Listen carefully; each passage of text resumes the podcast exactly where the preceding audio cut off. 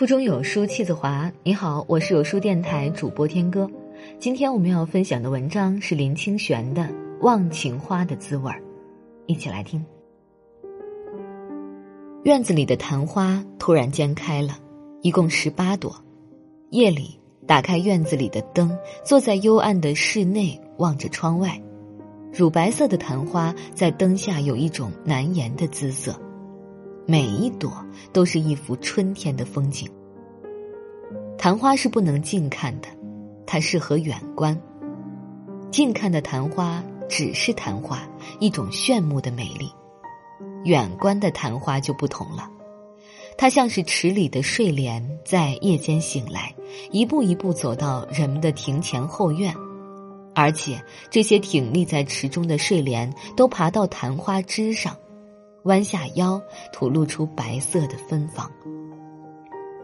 第二天清晨，花全谢了，垂着低低的头。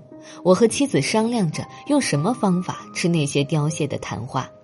我说：“昙花炒猪肉是最鲜美的一道菜，是我小时候常吃的。”妻子说：“昙花属于涅盘科，是吃斋的。”不能与猪肉同炒，应该熬冰糖，可以生津止咳，可以叫人宠辱皆忘。后来我们把昙花熬了冰糖，在春天的夜里喝昙花茶，有一种清香的滋味儿。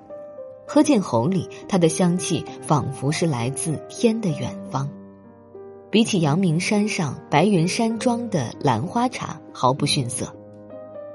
如果兰花是王者之香。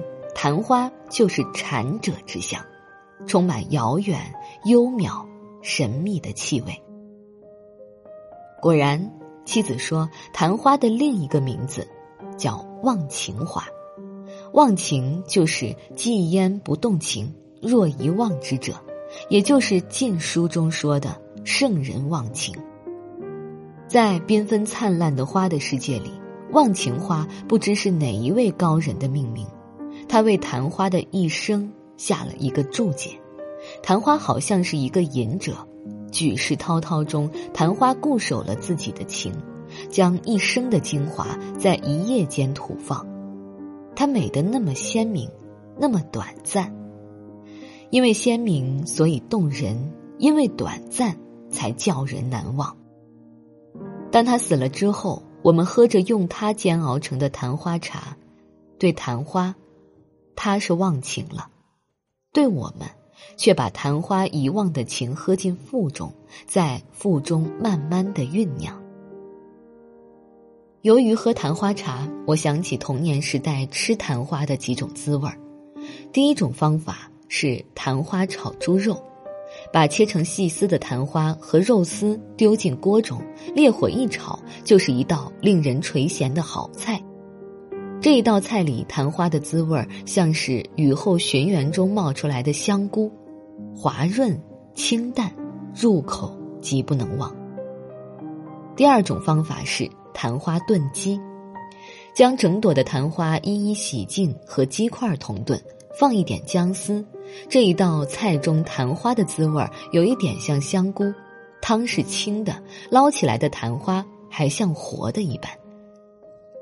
第三种方法是炸昙花饼，用糖、面粉和鸡蛋打匀，把昙花沾满，放到油锅中炸到金黄色即可食。这一道菜中昙花的滋味香脆达到极致，任何饼都无法比拟。我们的童年在爸爸的调教下，几乎每个兄弟都是食花的怪客。那时候年纪小，不知道莲花西域这一套。如今想起那些花魂，心中总是有一种罪过的感觉。食花真是有罪的吗？拾了昙花真能忘情吗？有一次读《本草纲目》，知道古人也是拾花的，古人也食草。《本草纲目》讲萱草时，引了李九华的《延寿书》说：“嫩苗为疏，食之动风，令人昏然如醉，因名忘忧。”如果萱草忘忧草的名是因这而起，我倒愿意为昙花是忘情花下一注解。美花为书，食之忘情，令人淡然超脱，因名忘情。忘情花的滋味是易于联想的，在我们的情感世界里，忘情几乎是不可能的境界，因为有爱就有纠结，有情就有牵缠，要在纠结牵缠中拔出身来，走向空旷不凡的天地。就要像忘情花一样，在短暂的时间里开得美丽。等凋萎了以后，把那些纠结牵缠的情，经过煎、炒、煮、炸的锻炼，然后一口一口吞入腹里，并将它埋到心底最深处，等到另一个开放的时刻。每个人的情感都是有盛衰的，就像昙花，即使忘情，也有兴谢。我们不是圣人，不能忘情。再好的歌者也有恍惚失曲的时候，再好的舞者也有乱节而忘形的时刻。我们都是凡人，不能有爱到忘情进佛心的境界，但我们可以藏情，把完成过、失败过的情爱，像一幅卷轴一样卷起来，放在心灵的角落，让它洗钱，让它褪色。在岁月的足迹走过后，打开来，看自己在卷轴空白处的落款，以及还鲜明如昔的刻印。我们落过款，烙过印，我们吸过香，连过玉，这就够了。忘情又如何？无情又如何？